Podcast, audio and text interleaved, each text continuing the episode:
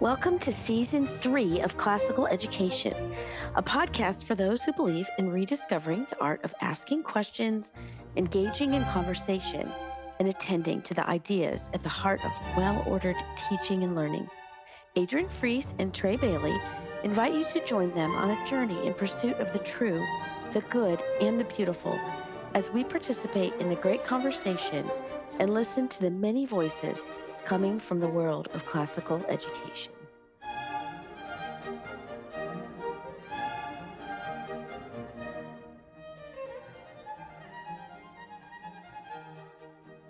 At the end of today's episode with Dr. Forman, he shares a few stanzas from the poem America the Beautiful. It's very moving, and I asked if they could send me a recording of the John Adams Academy Choir.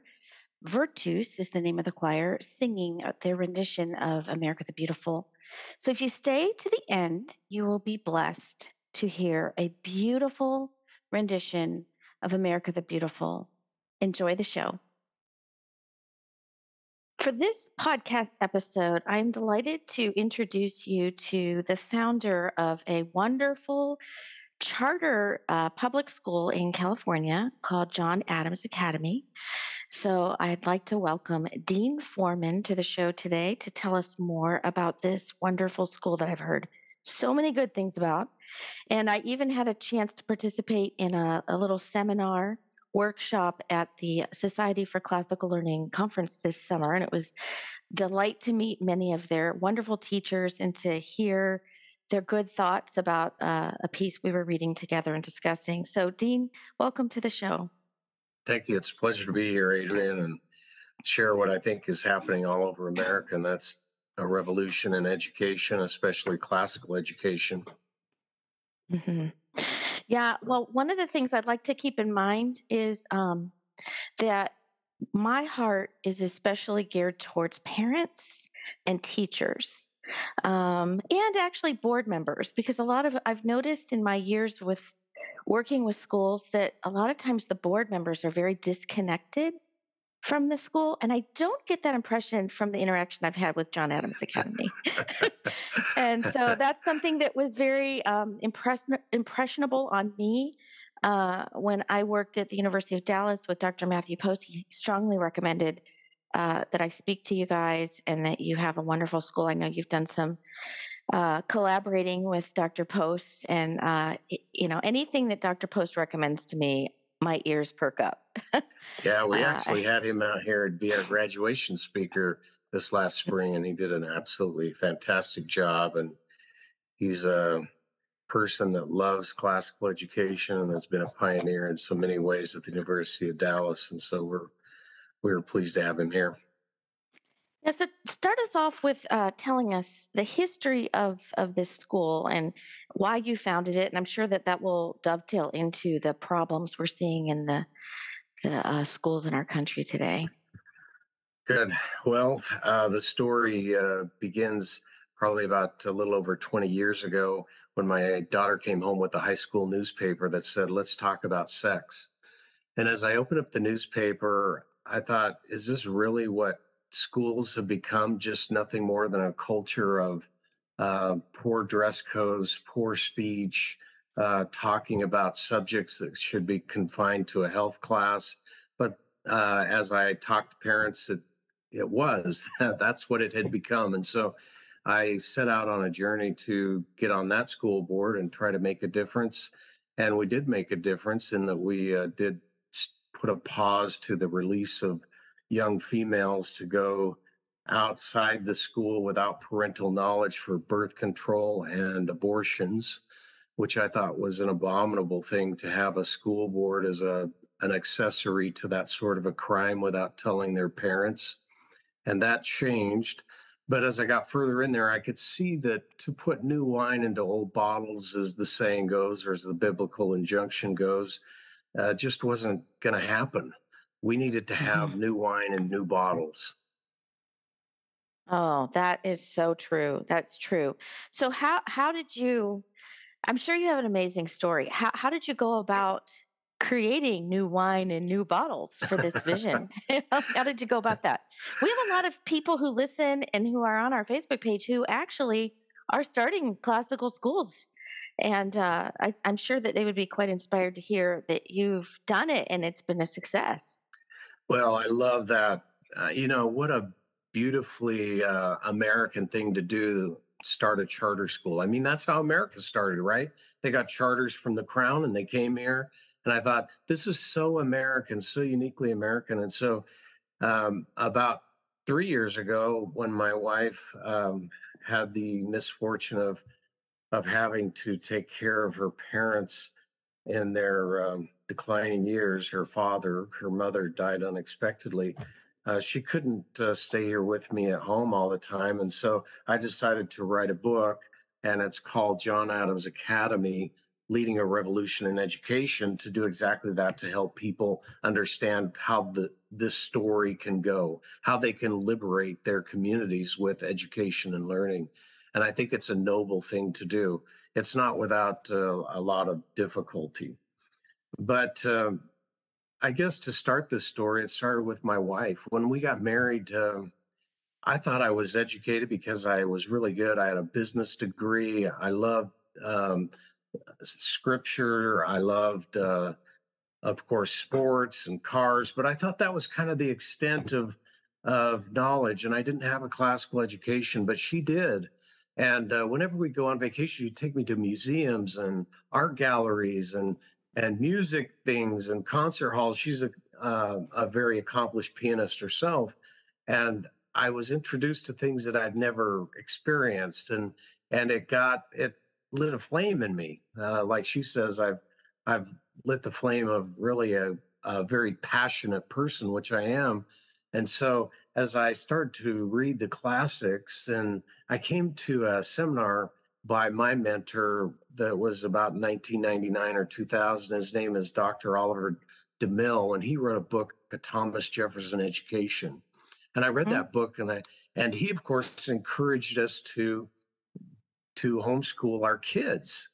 And uh, I thought, well, we aren't qualified to do that. But as I got into it more and more, I could see, well, certainly my wife is very qualified to teach them uh, British literature and uh, art and music and so forth. And I thought, well, you're you're pretty good at business and economics and uh, also history. And uh, so we did uh, start to do that with a charter school that was a what I would call a a homeschool charter school where you could do mm-hmm. your own educating and they'd come in and check your work periodically. So that, that's kind of how it got started. We homeschooled our last two boys and they loved the classical method of learning, the Socratic way of teaching. In fact, mm-hmm. unfortunately, sometimes that spoils children so much that when they get to college where they have someone stand up and lecture and be the sage on the stage, they just hate it because they don't want to you know participate in that sort of learning they think it's right. really a, a, a, inferior way of learning and i agree mm-hmm. Um, mm-hmm. so this is kind of had the rumblings of it and then in 19 or not 19 but it was about 2006 i received a phone call from a good friend of mine that well he became a good friend i didn't know him at the time um, his name was uh, father lino otero and um, I love this priest. He called me on the phone and he, in a very heavy Hispanic accent, he said, Hello, Mr. Forman. This is Father Lino. He says, uh, You don't know me, but I know you. And I said, Oh, that's wonderful. I said, How can I help you? He said, Well, I have some some kids over at Our Lady of Guadalupe, and I'd love you to teach them about uh, education and about leadership and how to become leaders. And I said, okay, how would we do that? And he said, well, how about Fridays? And so for the next three or four years on Fridays, for two hours, I went and taught these kids. I thought, what a better way to incubate this idea of maybe someday having a school than to try to do it that way. And uh, I just loved uh, him and loved what he was doing. He was trying to do something different. He too used a, a charter school that was an independent study charter school to allow him to then also teach the kids um, the uh, you know various things in terms of the Catholic faith and um, of course, charter schools are public schools, so technically you can't have teachers come in and teach faith. But if it's independent, they can then schedule times to teach catechism and other things to their youth. And I thought, what a beautiful way of doing it. I loved him. He's an academic entrepreneur. And that's what I felt hmm like I wanted to be. And so uh, we fast forward a little bit further, and I, I didn't know what a what effect all these things would have, but but you'll see the the little trail of of breadcrumbs just kind of built along the way. And along the way, um, we took our boys because we found a beautiful uh, classical piano teacher uh, about two decades ago, and she was from the Philippines. And um, she said to us at the time how much she loved teaching them. And when they went over to, to learn from her, it was not a typical piano lesson. This was an adventure. She taught them about the actual, uh, you know, big names of the piano profession that did all the great works like Mozart and Bach and Beethoven. And so they were learning uh, these about these great artists, but then they were playing their music. And then she would feed them. So they'd be there for like two or three hours, you know? And I was like, wow, Wow. where do we find a teacher like this? So then I, I told the boys, I said, you know, Teresita has been such a wonderful teacher. We need to do something nice for her. I said, we ought to take her back to the Philippines because she hasn't been back. Her family was kicked out during the Marcos regime, but because her uh, her uncle was the Archbishop of the Philippines, he was able to pull a few strings so that they could escape from really imprisonment. Um, and so they came to America, and she didn't have any money and she taught piano and made cakes, wedding cakes.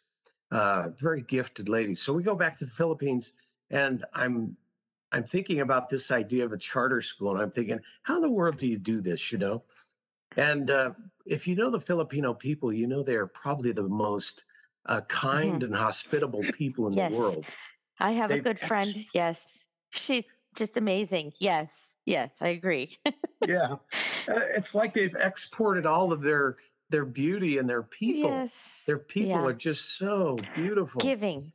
Very Yeah, giving. Yeah. Very big hearts. Yes. yeah. Yeah. oh my word. So we go over there. I'm thinking we're doing her a favor, taking her back to see her family and so forth. Well, that wasn't the case at Mm. all. These people were going to treat us like royalty, Oh, and they yeah. did. And before we went there, she says, "You know, my son-in-law, he's a he's in def- he's in uh, what'd she say? Uh, security is the word she used. Security in the Philippines." I said, "Oh, that's nice." And she says, "He'll meet us at the airport." Well, we were met there by an armed entourage because he was the minister of defense of the Philippines. Wow. So Wow. we, yeah, we go through the middle of Manila in this armed entourage with the sirens going whop whop whop whop, Wow. and it's like the Red Sea parting. And we're, I told, I looked at my sons and my wife. I said, "What is this? This is like being a head of state." I said, "This is unbelievable." So for the next four or five days, we went to see uh, the Hotel Manila, all of the memorabilia that um, General MacArthur's wife gave to them. Uh, we we went to uh, see them some of the sites in terms of uh, I I said to them they said well where do you want to go? I said well I would I've always wanted to go to Corregidor Island to see what happened and see the Bataan Death March where that happened because I love history.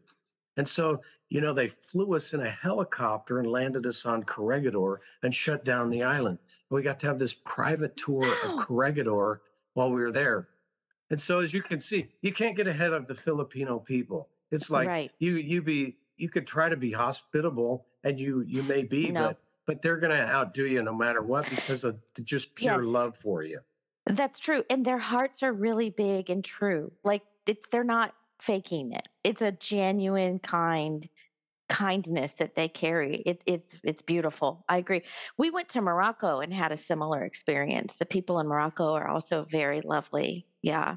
It's very humbling. It's very humbling. I cried almost every night. Like the kindness of these people is just you can't even put words to how how beautiful it is. Yeah, yeah. I Yeah. I couldn't agree more. I, in fact, as I, as we went to leave uh, we had just a few more days there. And I said, we've got to try to do something for these people. I mean, to to to do something that is hospitable for them. So I said to them, I said, Do you have a charity or something you you like? And they said, Oh yes. Uh, Sister Mary James has a charity that's on the outskirts of the dump in Manila where she's made a school. She's built a school for children that have been abandoned. And I thought, oh my goodness. I said, can we go see that? They said, sure. So we went to this to see Sister Mary James. And she indeed have did have a ministry. And it was a Saturday. It was between Thanksgiving and Christmas. And we show up and uh, as we come in to the school, um, I notice there's this guy's put he's building, you know, a brick wall to make a bigger school. But all these children, we walk in, they stand to attention, and they start to sing Christmas carols in English to us. And of course, if you've been to the Philippines, they probably speak three languages or a combination hmm of the three Filipino or Tagalog and hmm Spanish and English. And hmm uh, but they started to sing to us. And of course, the tears just start flowing down. I'm thinking, where do they find people like this? So beautiful. And uh, as we're leaving that day, Sister Mary James, I said to her, I said, So what is this gentleman doing here? He's all by himself. He's trying to build onto the school uh, some walls. And she says, Oh, we need to expand the school because there's been lots of children that that rummage through the, the refuse to find things to sell on the streets. And I said, Oh my goodness. I said, Well, what does it cost to finish a school like this here? And she told me, and it was a fairly modest sum. And I whispered to my wife, I said, Write her a check for the full amount. And so she wrote a check and I handed it to Sister James. And she it looks at it, she almost starts crying. She goes, I knew the Lord would provide a way when I started this ministry to do this. And I said to myself, I looked at my wife, I said, You know, if a little Filipino nun in the Philippines can start a school, why can't we do something like this in California in America? It's got to be infinitely more difficult here to do than it is where we live. And so the these are the kinds of things that happened. It was just unbelievable, you know, and uh, and the, the- it hasn't stopped. I call it providential, as the founders called it, because it is providential that you meet people at certain times in your life when only they can maybe give you that flame or light that flame to take you to the next place you need to be, the next destination. wow. That that is a very, very beautiful story. Oh, I'm having a hard time. I'm crying. I mean, just the thought that your your school, the John Adams Academy, was founded on the experience of meeting a beautiful nun in the Philippines is really profound.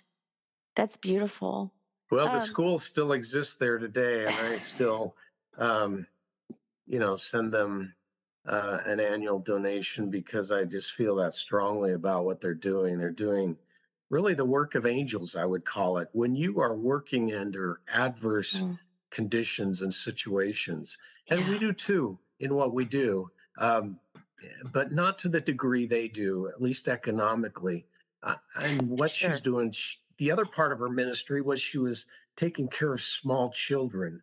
You mm-hmm. know, she was educating older children, but she was taking smaller children that had been abandoned in Manila off the streets. And I thought, oh my gosh, who who would do something like this? And only angels would do so, something like that. Wow. So, speak to the the the listeners I have who are starting a chart are starting a school, a classical school, whether it be a Christian school, a charter school, whatever. What tips would you give to them in starting a school? Well, I'm a I'm a big proponent of Stephen R. Covey and the seven habits of highly hmm effective people and the way you approach things. And so the first thing that we did was we got together, I got together a board. I found people that I knew shared common things with me, but they had gifts that I didn't have, maybe w- with facilitating groups or gifts for entrepreneurialism or gifts for accounting or law. And so as I brought a group together, we then met to and we had a facilitator and he was on our board and he said, you know, let's we need to start with a mission statement and we need to start with core values and what would enliven that because ultimately uh, speaking with uh, some of the people that run the school over the years, I said, What is our report card as a school? hmm And uh, they said, Well, it's the culture. And the culture has to start with a profound and bold mission statement. And our statement was, uh, namely, this that John Adams Academy is restoring America's heritage by developing servant leaders who are keepers and defenders of the principles of freedom for which our founding fathers pledged their lives, fortunes, and sacred honor. That's noble. I can get behind that. It says something, it does something. You know what I'm saying? That is a beautiful mission statement. Can you say it again? John Adams Academies is restoring America's heritage by developing servant leaders who are keepers and defenders of the principles of freedom for which our founding fathers pledged their lives, fortunes, and sacred honor. I love that. I love that. I want to talk more about about that, but I want to let you keep going with with your Okay. tips. So then that that uh, infamous evening we we then talked about what our values would be. And we you need to have and those core values are now on every wall in the school in terms of in the each classroom and then in the Mhm. library and other key points because what you want to do you can tell if a culture is the right culture because you don't have to have tons of rules or laws or regulations in fact i tell people all the time that you know, culture in decline, you can't make enough laws because we live in a free culture. And the only thing that keeps us free is virtue and religion and having people of, of that sort of caliber that have moral character. Right. And so that's what the core values speak to. They start with appreciation of our national heritage, uh, emphasis on mentors and classics, um, public and private virtue. And then as you get to the 10th core value, it's what I would call the pinnacle of the creation of a scholar is self-governance, personal Mhm. responsibility, and accountability. And that's what we want to do is to create people say, well, what what kind of child comes out of there? I tell them it's real simple. Great citizens and great souls. And they Mhm. love to lead and they know how to do it. They know how to ask questions and think and make decisions. And they can do that because they've been educated in a in a classical way where you learn truth. And with truth, you recognize beauty. And with truth and beauty, you then are built or equipped to do the good. And that's what this sort of education does. It makes great souls. That's right. That's right. Now, with I, I I have read your 10 core values and I was really impressed with them. And I remember when I read them, I thought, this sounds amazing. Now, how do you do this? How do you do that? How, how do you actually achieve the 10 core values? And I know that my passion is in training teachers and in educating parents on what a classical education is so that because we have so many parents who are seeking this out right now. They, I mean, the movement is exploding because parents are really wanting an alternative like what you built for your for your children. And um but they want to know before they decide to you know dive into the classical world they want to know what is classical education right?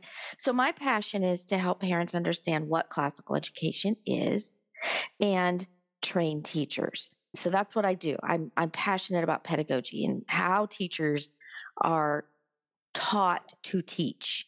So I would really love to dig into how you train your teachers.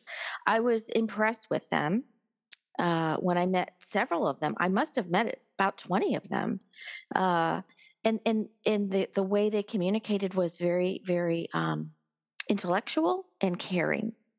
And and I appreciated that they clearly had different opinions.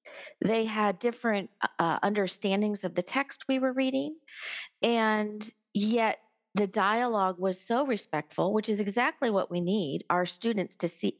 Our students need this modeled for them. So obviously, your teachers have been trained and they know how to do this so that the students can learn how to have a respectful you know disagreement if you will right about because these hmm these texts that we're giving these kids to read classical texts and uh, uh, original source documents to learn history they're very controversial and y- it, you're going to come up with all different opinions on it so how do you go about training your teachers Okay.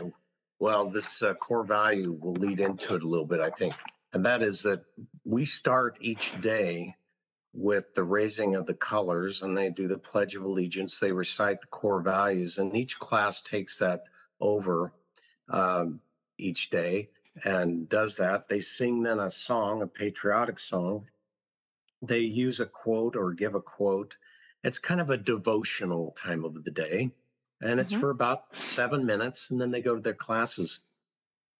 Now, the teacher's role in this is to allow the scholars, as they're reading and doing the classics, classics are unique because they they allow us to project ourselves into what's happening uh, without having to make the mistakes you know that sometimes people do and not compacted hmm into these stories or it could even be the plays of Shakespeare are these wonderful principles that are a, you're able to glean out and then apply and so then once again you don't have to teach rules you're you've taught the value and then they can move forward. Now our teachers uh, one of the big you know challenges that i don't know if you've had but i think most classical schools find is that how does generally speaking and I'm saying generally because there are some places that have good classical education programs, like the University of Dallas, but many places do not. And so, how does a generation not educated in the classics educate a new generation in the classics? exactly exactly yes that's the challenge i have in training teachers yeah exactly Embedded in the classical model is that this idea of mentors. You Hmm. have mentors that are people that have been down that road, that have embraced the classics. And because they've Mhm. been down that road, they can get together with others and what we call juntos.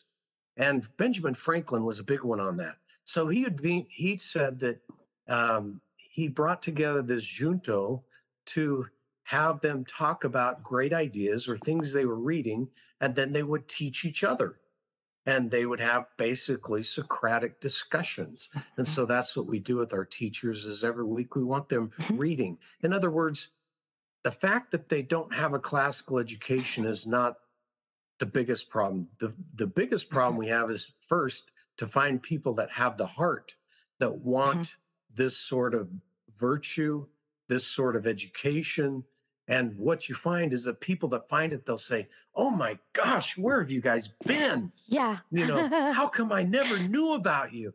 And then they get in there and they're like, wow, I just can't get enough of this. And it's almost like like with me, my wife turned on that light and then it was like I can't get enough time to read and learn. And so what Mhm. they're bringing to classroom each day is because they're learning, they're bringing something fresh every day. You know, yeah sometimes whether we're classically educated or not, teachers generally speaking they'll get into a groove they'll have lesson plans they'll have ones that they created you know a decade ago and i'm thinking for crying out loud how does that excite someone? How can you even get excited about it yourself? Because it's old to you. You've taught it hundreds of times over and over again. But as you learn new things as you're diving into the classics the beauty of that what it beckons us to do is to come out of our shells or to as plato said come out of the cave cave and as yeah. we come out of the cave we look around we go oh my gosh look at everything that's out here. Yeah. And then you want to go back in you say hey come on out here with me i gotta show you something really cool. And that's oh how i it love that. happens. Yes, that's so good. So do your teachers have weekly meetings? Are they assigned things that they read and they do they get together and do like a seminar, a Socratic correct. seminar? Yeah. Every week? every week. So yes, when I when I work with schools, I try to encourage that, but not every uh, board member or uh, headmaster is thinks that it's feasible to ask them to do that every week. And well uh, you know so how what do you how board do you members need to be doing it too Thank you for saying that. yes, I have found that the schools I work with, whose board members attend the teacher training that I give, the school is much more successful in implementing everything because the board members were there. It's it's amazing the difference that it makes to have the board members understand uh, what's really happening. But like, so every week, is it like a one hour meeting after school? How Yeah, do you fit that in? it's Mhm. like one hour. We do half days on Fridays, so it's typically Friday afternoons. Perfect. Uh, And uh, yep, they'll that's meet in another their thing I recommend. Yep. Yeah, Okay, and anyone new starting a school, this is what I say. Pick one day a week. It's a half day, Wednesday, Friday, whatever it is, and do do uh, teacher training. Yeah, Yeah. it's it's really important. Yeah. So so what kind of texts do they read? Do they read full books or do they read essays, short texts? Um, I would say all of the above, hmm um, depending on you know what they're and they're typically dividing into grade levels or uh, like maybe and sometimes they'll do maybe K through th- second or you know 3rd hmm through fifth or whatever. But hmm um, the principle behind this, and I think it is, you want them to read things, but you want them to read um, things that are related to what they're teaching a little bit, but then also hmm just get the big philosophical landscape. In other words, it helps to understand the the outcome that you're seeking in education. It's like the mission statement of the school. You you can't just be so narrow or siloed that you stay in your one area. If you don't venture out and see the music, the art, the mathematics, um, the the literature, and see all of it and how it comes together, because it has to. You can't study any subject without bumping into the others. And as they That's start right. to do that, then it comes together into one whole, and it's called truth, people. And that's what makes it so beautiful. And it's about you, not them. That's the uh, my mentor. He had uh, seven principles of learning, and the last one was you, not them. In other words, it has to be you. You cannot educate another person. You can inspire another person, and that inspiration more than often will be you being so inspired that they want to learn. Right. That's good. That's really good. How many students do you, your school have? We have three schools, really four. We have an online school that uh, got started because of the COVID situation. hmm And um, there's about 1,500 in each school, K through 12. So there's about three or four sections per grade. Per grade. hmm And uh, each classroom or section would have about uh, 30 in it. But as we get to the higher grades, like to high school, um, I would like to say that we retain all of them, but you know, one of my biggest discouragements of of education is to see a few of them that want to go to the uh, the local high school because they want the high school experience. And I said, okay, well, what about that? Do you want? Do you want the uh, debauchery that happens in in those schools, or what is it that you want? And I don't mean that negative. There's a lot of good teachers Mhm. everywhere, but what I'm saying is their cultures are bereft of goodness for the most part.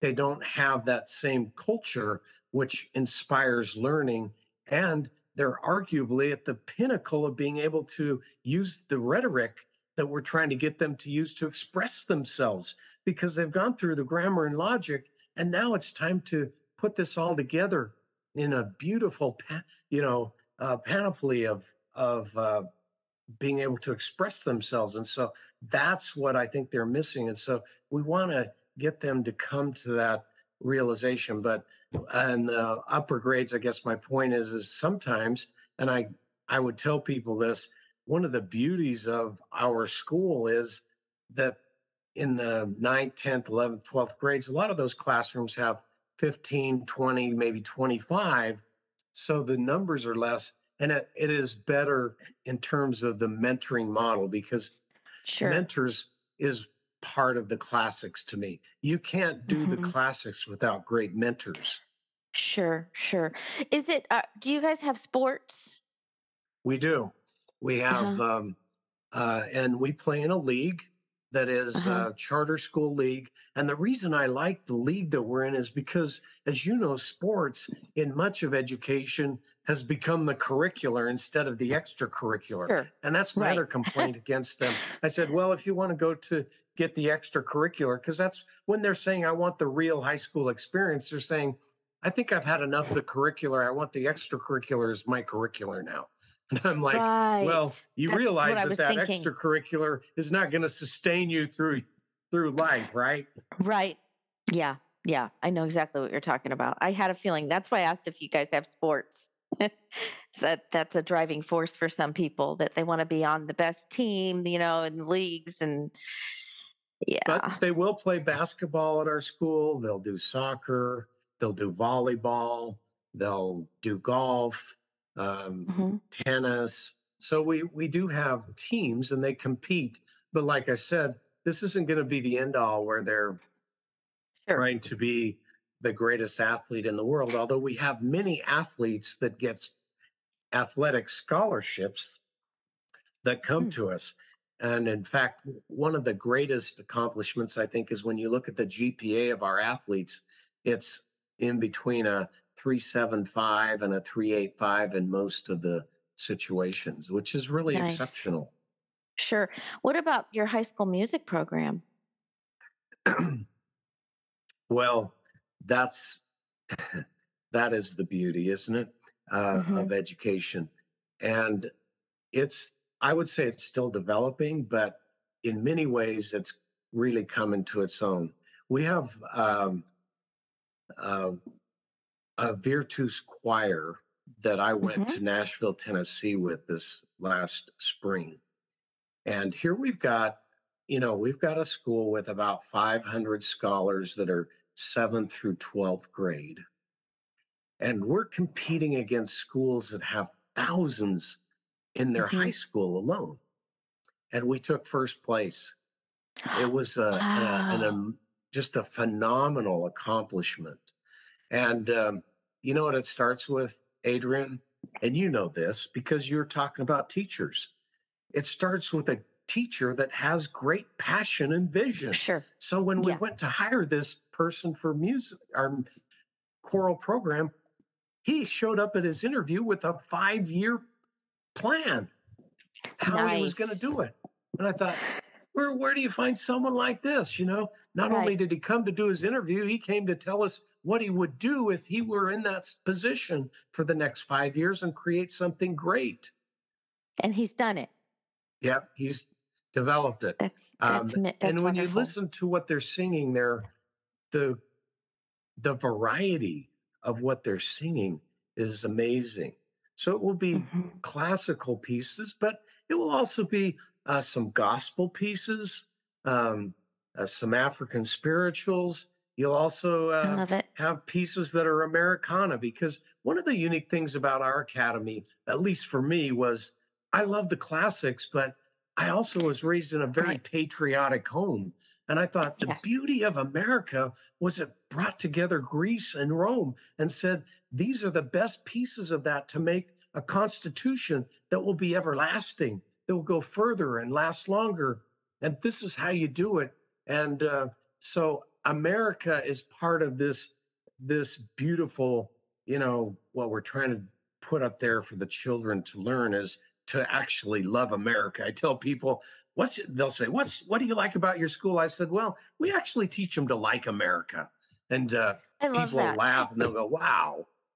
Yeah, we had a podcast episode a few weeks ago with Dr. Richard um, um, Dalhide, and he is also very American. And he, in that podcast episode, he talked a lot about how when I was in school, he rattled off all these songs. He even started singing some of them that we had never heard because, you know, he's in his 70s and he grew up in American public schools when they were patriotic and they were good and uh, it is I, I love that you're bringing that back i think it's important and i i, I mean we even sang patriotic songs when i was a kid but uh, it's it's sad to me how much of that is is gone it's it's lost and so i'm so happy that you're doing that it's very important yeah Yeah, I I couldn't agree more.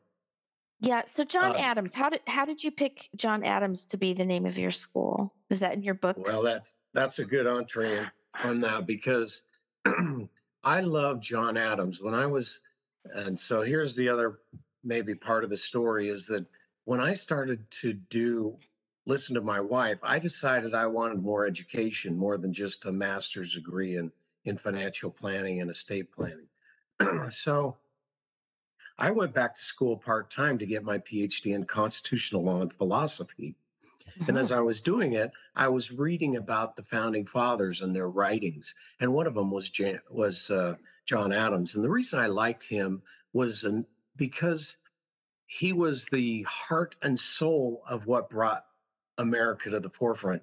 Now, as you know, he was on the committee with Franklin and, and Jefferson to do the Declaration. But he said, Jefferson, you're a much better writer than I am. You you need to do it. Besides the fact that this can't come from someone from the north, it needs to be someone from the south to do this. And so, you know, he was chosen and he did it. But as you know, on July the 2nd, when this was presented, and if you read in McCullough's story and many others who have it chronicled what happened that day, it said that as the declaration came forward, that Adams got up and they said that, or Jefferson, in his own words, he said that his way of expression moved us from our seats. And ever after, I would refer to him as the Atlas or Colossus of Independence. And I thought, that is the man. And not only that, but he had a beautiful family. He was married happily to the same wife. He was loyal and faithful to her. They had, I think it was six children. Um, you know, a few of them went overseas with him. They became great ambassadors.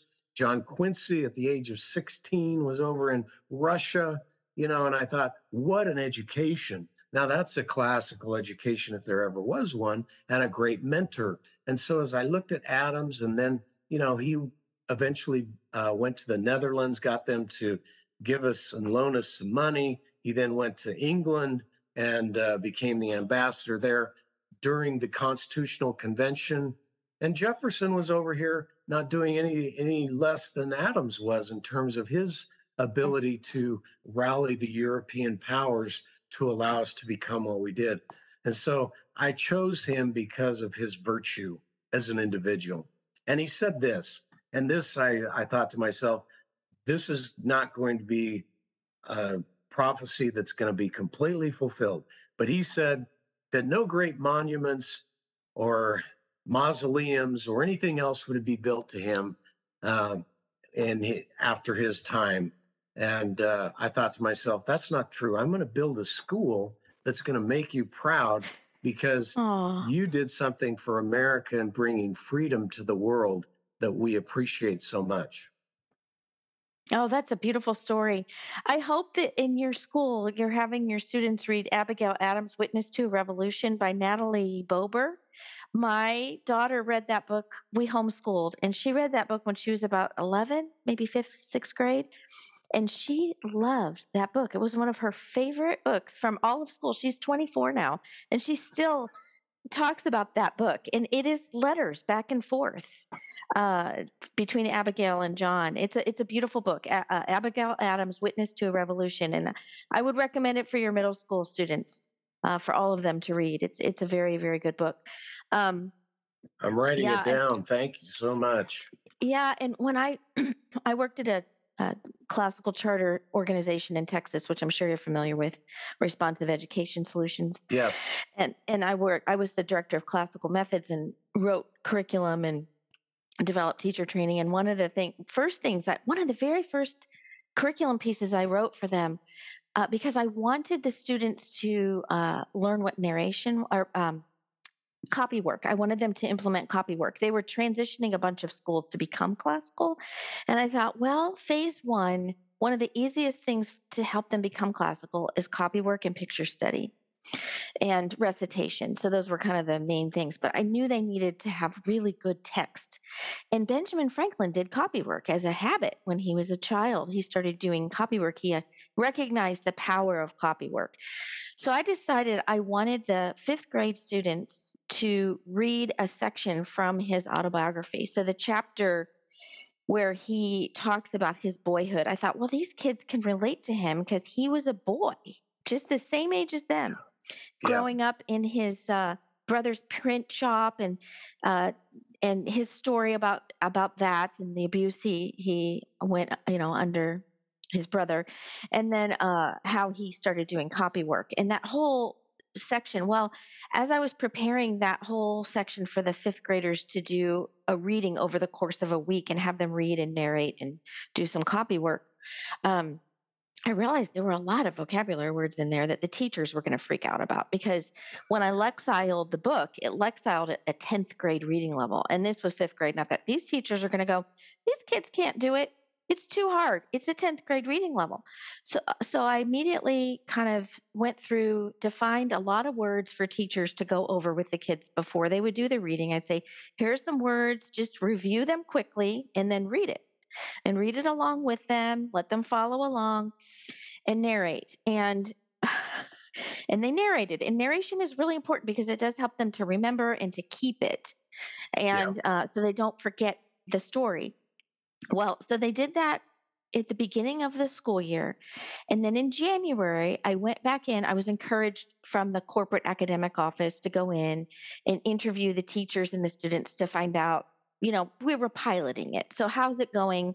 You know, the different reading selections I've given the students, how's it going? And I went in and I actually met with a group of fifth grade kids. We had a video crew with us. And uh, these little kids, we asked them, um, so which story of all the stories we gave you this year stood out to you the most? And they all raised their hand and they all said, Benjamin Franklin, the Audubon. And I was shocked. And I said, Well, do you remember it? Because they had read it in August and this was January. So it had been several months. They were raising their hands, eager to narrate, and they remembered everything from the story, Love all it. of it. They understood it clearly. Um, the teachers told me that when they did their benchmark check, uh, vocabulary testing at the beginning of the school year, and then they did it again in December, that their vocabulary went way up on the on the benchmarks, right? And I had after that a couple of little kids, two little kids, a boy and a girl, and they were foreign children from another country, so obviously had been taught curtsying and bowing. They both came up, and the little girl curtsied at me. The little boy bowed at me and said, "Thank you for giving us hard things to read because we did it." So what does what does that tell you about the nature of a child? Oh, that that is so good. You know what it reminds me of is that when COVID was starting about uh, two and a half or th- almost three years ago now. Um, here, you know, for two months we closed the schools in April, mid March to you know the end of the school year in twenty, but we opened back up in the fall because I just thought this is this is ludicrous, crazy stuff. But um, I took a couple of sixth graders uh, that were uh, I knew the the fathers of one of the boys, and I said, um, "Why don't you tell those boys that I'd like to treat them to lunch at my office?" So they came to my office for lunch, and I said, "You know, what do you guys want to do someday?" And one of them said, "Well, I want to go to Harvard." And I said, "That's awesome. That's where John Adams went. Was Harvard?" I said, did you know you can go to Harvard now? You don't need to wait. He's, he looked at me and I said, That's right. I said, You know, back in the 1920s, about 100 years ago, the Harvard classics were put together. It's called the Five Foot Shelf of Books. And I said, the equivalent of reading those books was the equivalent of a liberal arts degree at Harvard back in those days. I said, You could go now. And uh, he got excited about it. And from that, I then started this challenge. And I said, any of our scholars who complete the classic, the Harvard Classics Challenge and read those books and write a paper about the book they've read, what they learned from it, the principles gleaned from it, they will get a scholarship for $1,500 to the school of their choice. And I said, the big deal is, is that that's going to be minor because when you go away to school, if you've read even a portion of those, and of course, in our studies, they read some of those books, not good classical programs, but if they Mhm. read all of them, the um, the ability to go into college, they're like eons ahead of all the others. It's amazing Oh, amazing. sure. Definitely, for sure. And they're gonna have to read some of them again, but that's okay. They're worth reading again and again and again. That's why they're a classic. Exactly. Exactly. And you glean something different from them with each phase of your life. As you get older, you see different things. Yeah, it's Yep. amazing. Well, So this has here's been here's something that you might want to consider too. Um, you know, I had a really good mentor, and he wrote a Thomas Jefferson Education, as I mentioned, Oliver DeMille. But he came to, to class one day. He says, "All right," he says, "When was the last time any of you did anything for your grandchildren?" Well, this was, you know, 15, 17 years ago. I didn't have any grandchildren at the time. Now I have 12, but I didn't have any then. I thought, what kind of question is that? And then he says, when are you guys going to finish your dissertations? And and I'd started to give him some, and he just rejected them. He said, I'm not going to accept any dissertation that just sits on a shelf. It's got to be something that will change the world. If it's not going to change the world, don't bother because it just sit on a shelf. I'm Mm, thinking, well, that's a pretty high bar. So as I thought about this, um, and then as I mentioned, I met Father Lino and Sister Mary James, and some other things happened. And I thought to myself, well, what about uh, starting a charter school? I'll do a project in lieu of a dissertation. He said, I love that idea. Give me a prospectus on it. And I did. And so the academies be- became my uh, dissertation or my project uh, that's a living, breathing uh, dissertation. And so that's that's uh, awesome. such a That's cool so story. At least it was for me. Um, And he accepted and it. That's amazing. I love that. That is a really great story. Oh my goodness. yeah, That is beautiful. That that's really cool. Well, um, we like to end our podcast episodes with the question: um, Can you tell us a quote or a book that has had a profound impact on your life? Okay, I was thinking about that a little bit. There's been a lot of books. Uh, certainly, I mentioned Thomas Jefferson Education, uh, but one that I found at a used bookstore, um, and it's an old book. It's you know well over uh, 150 years old. It's called Prophetic Voices Concerning America by Charles Sumner, and uh, what he compiled were men and and women who had written about America and prophesied about it. And of course, one of the sections that I loved in here was, of course, John Adams. So listen to this what Adams wrote. He said, um, I always consider the settlement of America with reverence as the opening of a grand scene in design and providence for the illumination of the ignorant and the emancipation of the slavish part of mankind all over the earth. That's what classical That's education is. Yeah, that's I thought, beautiful. wow, he he saw the vision of what America could do to the world. And even though, Mhm. you know, we look at classical education and and of course it has European roots and so forth, but no one brought it together like the American dream or the American Mm, beauty that came about. And I call it the uh, you know, I in my book I talk about the patriotic sequence. You may recall Katharine Lee Bates when she went to uh, the World's Fair in Chicago, and then she got on a train and went to Colorado, and that beautiful hymn, "America the Beautiful," which was a poem. And uh, if you listen to that poem, it'll it'll take you through that sequence when it says, uh, "Oh, beautiful for pilgrim feet who stern impassioned stress a thoroughfare of freedom beat across the wilderness. And then, then, you know, the next stanza I think goes something like, Oh, beautiful for patriot dream that sees beyond the years thine alabaster cities gleam undimmed by human tears. And as you go through this, and then the the one stanza talks about confirm thy soul in self-control thy liberty and law.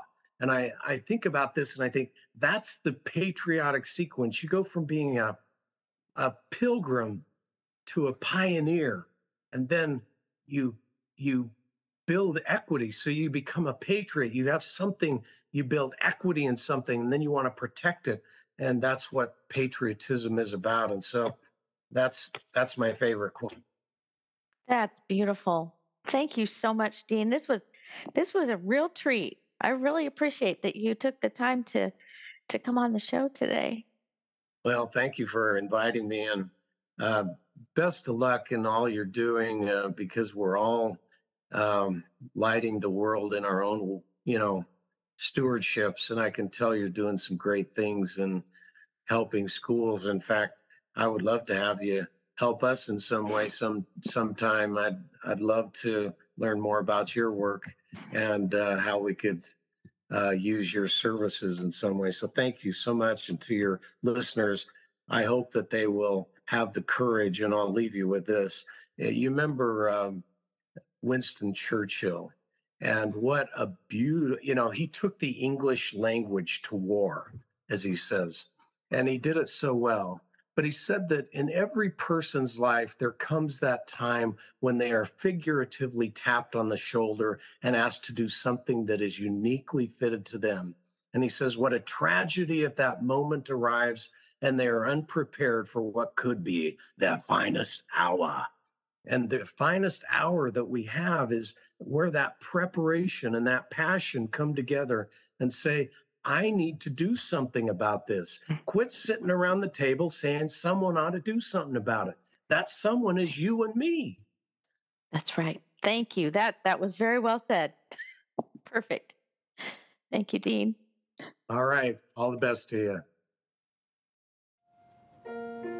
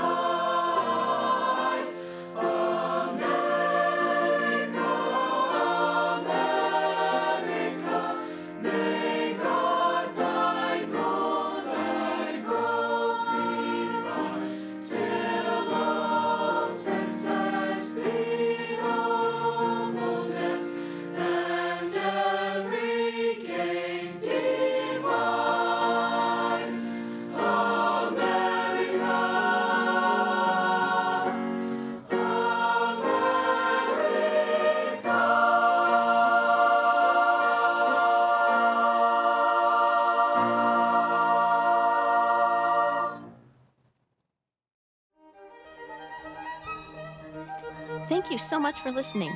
We invite you to experience the art of teaching through interactive learning communities at our Patreon page.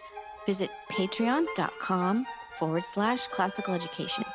Also, be sure to join the conversation on our Facebook community at facebook.com forward slash groups forward slash classical education. We are a listener supported podcast, so your support makes this podcast possible.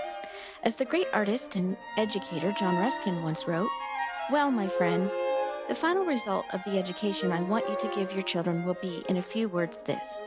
They will know what it is to see the sky, they will know what it is to breathe it, and they will know, best of all, what it is to behave under it, as in the presence of a Father who is in heaven.